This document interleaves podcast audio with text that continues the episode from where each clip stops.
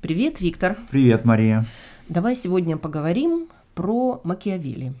Давай, был, это был, конечно, замечательный человек. Но я бы сказала, что сейчас, когда мы говорим Макиавелли, это даже скорее уже не фамилия, угу. это термин. Он сейчас очень на слуху и очень часто угу. используется для характеристики каких-то политических деятелей. Угу. Но вот суть макиавелизма, есть дальше, кстати, прилагательное угу. макиавелевский. Вот что такое макиавелевский? Угу. Что это значит? Угу. Это же не очень хорошо известно. Хотя аура зловещая вокруг да. этого термина. Да. Человек, который вот действует в схеме макиавелизма, uh да, это такой вероломный человек. Да. Давай да, поговорим. Да, да. Но действительно вот такое восприятие Макиавелли связано с тем, что в своем главном произведении трактате «Государь», он в какой-то момент э, проводит следующую мысль о том, что государь, политический деятель должен быть готов поступиться моральными принципами в случае, если ситуация того требует. То есть он должен быть готов действовать вероломно, коварно, причем не вероломство ради, да, а именно ну, просто потому, что ситуация вынуждает, и если не поступиться моральными принципами, то государя или политического деятеля ждет поражение. В этом очень важная мысль заложена, что в принципе человек mm-hmm. часто стоит перед моральным выбором, mm-hmm. да, но если мы говорим о человеке на вершине власти, mm-hmm. вот у него произведение называется «Государь», да. Да, то у него бывают угу. ситуации, когда моральный выбор связан даже не с какой-то локальной личной ситуацией, угу. а он связан с государством угу. или в целом с обществом. Да, но здесь э, мне надо сразу же сделать такую оговорку. Дело в том, что государь у Макиавелли, он все еще не связан с государством по той простой причине, что государство в современном понятии этого слова в эпоху Макиавелли еще не было. То есть вот не было института или совокупности институтов вот с конкретной территорией, границами, армией там и так дальше. Да? Вместо этого были государи. Их можно скорее понять как влиятельных людей, да, которые ну, в ряде случаев у, государя могло быть какое-то вот княжество или королевство. Ну, да? кстати, mm. это на русский язык оно переводится как государь. Да. А в оригинале произведение называется принц, принц да, или да, князь. Да, соверш... Э, принц. И вот те, кого Макиавелли называет принцами, да, или государями, это довольно широкая категория людей, и более того, они встречаются не только вот в королевствах и княжествах, но даже и в республиках, да, потому что наряду вот с этим трактатом Макиавелли написал другое важное произведение «Рассуждение о первых десяти книгах Тита Ливия», которая посвящена политической жизни республик. И там у него тоже, он тоже говорит про принцев, про государей. Просто у него государь или принц это просто вот выдающийся человек, влиятельный человек. То есть у нас политический вот, кстати, деятель. Да, политический деятель, государственный да, деятель, государственный. то есть государственный муж. Да, да, да, совершенно. То есть человек, который находится на вершине власти mm-hmm. и который принимает какие-то политические решения, да. и это в широком смысле государь. Да. Ну, смотри, он выносит в открытое обсуждение проблему угу. о том, что как принимать решения, когда угу. есть моральная дилемма. Поступить так, как тебе кажется правильным и угу. будет хорошо для всеобщего блага, угу. да? Но при этом это может нарушать моральные принципы, да? да, и он прежде всего выносит на обсуждение именно этот вопрос. Но в его произведениях, да, есть традиционные элементы. Да, конечно. И он э, человек своего времени. Безусловно, да, конечно. Начнем с того, что и трактат «Государь», и вот эти рассуждения о Тите Ливии это, в общем, произведение очень традиционных для того времени жанров, да, ну, государь относится к так называемой литературе зеркало для государей, да, то есть книги советов для государей, которые существовало в средние века, то здесь нет ничего принципиально нового. То есть как править? Да, то же самое вот эти э, комментарии, так сказать, на труд античного, там, классического историка, да, тоже, опять же, это что-то вполне характерное для гуманистической литературы, да, и здесь стоит упомянуть, что сам Макиавелли по своему образованию был гуманистом, да, то есть он принадлежал вот к этому слою, да, в итальянском, европейском обществе гуманистов, да, то есть людей, получивших гуманистическое образование, связанное прежде всего с изучением там латыни, вот, и он служил на государственной службе, вот в Флорентийской республике он был секретарем, да, то есть выполнял дипломатические функции, то есть делал то, что было характерно для других гуманистов. Это, как правило, то, как они зарабатывали на жизнь. Ну, я все жду, когда ты скажешь слово возрождение, но тогда я его сама скажу. Мы говорим об эпохе Ренессанса. Да. И он понимает, о чем он говорит, да, потому что он секретарь Флорентийской республики. Да.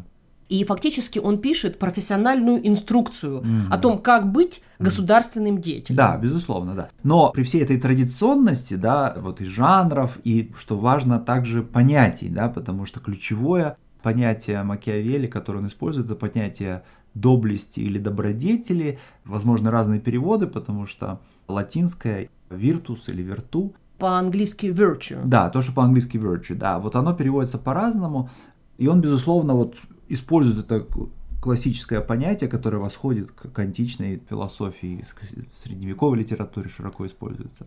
Но у него как бы оно приобретает очень характерный оттенок, да, и вот в этом понятии доблести есть такой элемент мужественности, такой силы, которая позволяет человеку победить фортуну. Фортуна – это богиня удачи, да, она женщина, и до тех пор, пока она смотрит на человека, ему сопутствует удача.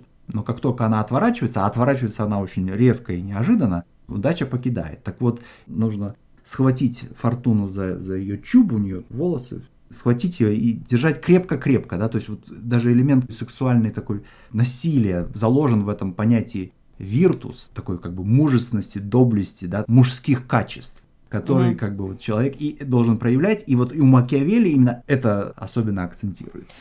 Вот если мы посмотрим на древних mm-hmm. э, в античность, mm-hmm. то вот у них понятие добродетели в политическом смысле и в общечеловеческом, угу.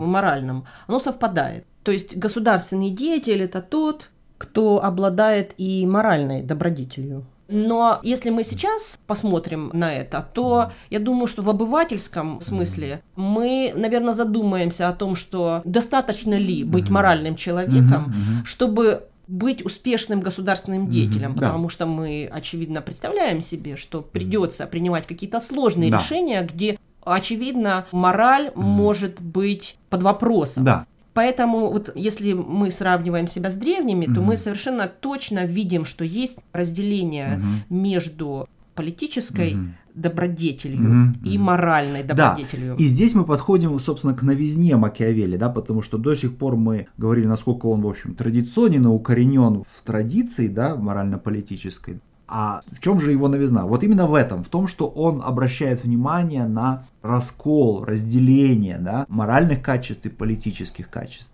Ни древние авторы, ни средневековые авторы такого разделения не проводили. А он первый, кто вот подчеркнуто именно это делает. Но это не означает, что он это спровоцировал и начал. Угу. Фактически это то, что произошло, и оно очевидно, как хороший камертон своего угу. времени. Он э, это увидел, сумел это назвать да. и ну, открыто высказать. И очевидно, поэтому выглядит так, что Макиавелли, с Макиавелли точнее, mm начинается вот этот политический цинизм ну да, Макиавелли это одна из исходных точек современного мира, да, вот в плане того, что такое политика и мораль в современном мире, да. То есть, безусловно, это начало, одно из, по крайней мере, начал политической философии нового времени. Ну, то есть современного мира. Да. Ну, вот интересно, он был секретарем Флорентийской республики, угу. а судьба его с точки зрения его карьеры была не такая благополучная. Да, да, безусловно. И, собственно, вот этот самый знаменитый трактат «Государь» он написал в момент большого кризиса жизненного. Дело в том, что во Флоренции, его родном городе, где он работал на государственной службе, произошел переворот, и республиканская форма правления сменилась княжеской да, формой правления.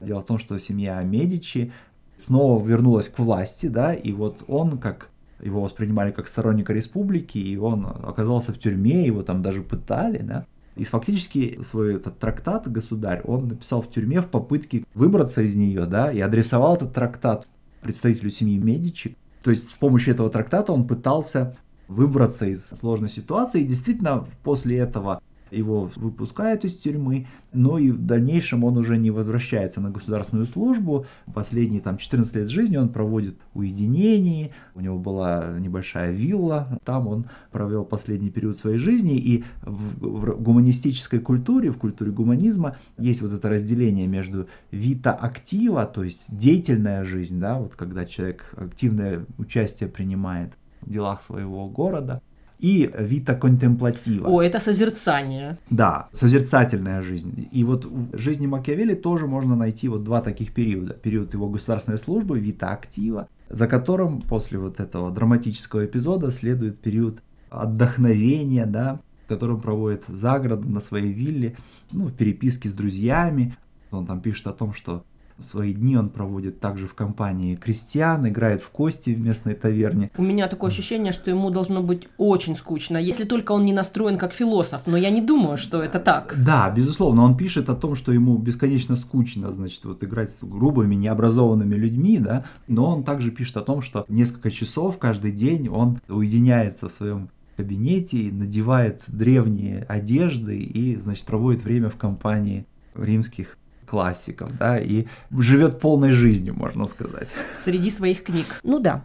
А вот уже после его смерти его произведения приобретают зловещий смысл, и появляется термин макиавелизм. Да, Макиавелли становится объектом критики, прежде всего со стороны авторов, которые были связаны с римской католической церковью. Довольно много иезуитов среди них было. А вот иезуиты тоже иезуитство, угу. да, иезуит это хитрый, вероломный, коварный. К- коварный, да. Но при этом э, иезуиты были первыми критиками Макиавелли, потому что они пытались доказать, что возможна христианская политика и возможен христианский государь они говорили о том, что вот этот путь, который предлагает Макиавелли, он придет к тому, что человек запутается в собственной лжи, и его в итоге постигнет неудача. Поэтому с точки зрения иезуитов нельзя было открыто, так сказать, прибегать к лжи, да. При всем этом они готовы были идти на определенные компромиссы, а, но, скажем так, не говорить правды, скрывать свои э, истинные, так сказать, намерения, да, но при этом не лгать напрямую.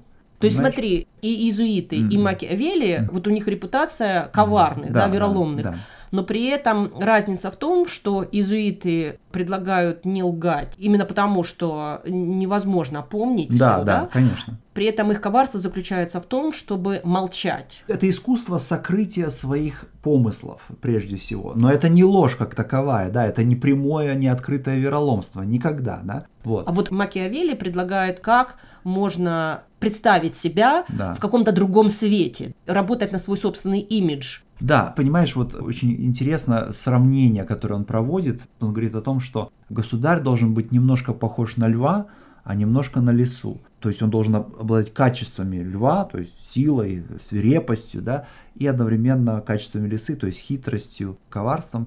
Успешный государь, успешный политический деятель должен быть немножко зверем.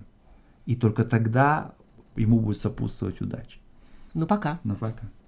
Уважаемые слушатели подкаста Learn Russian Conversation, подписывайтесь на наш канал и делитесь с друзьями ссылкой на этот эпизод, а также на наш веб-сайт store.lrcpodcast.ca. Напоминаем, у нас есть транскрипты для каждого эпизода. Мы приглашаем помочь нам в распространении наших подкастов. Если вам понравилось, просим вас поддержать нас –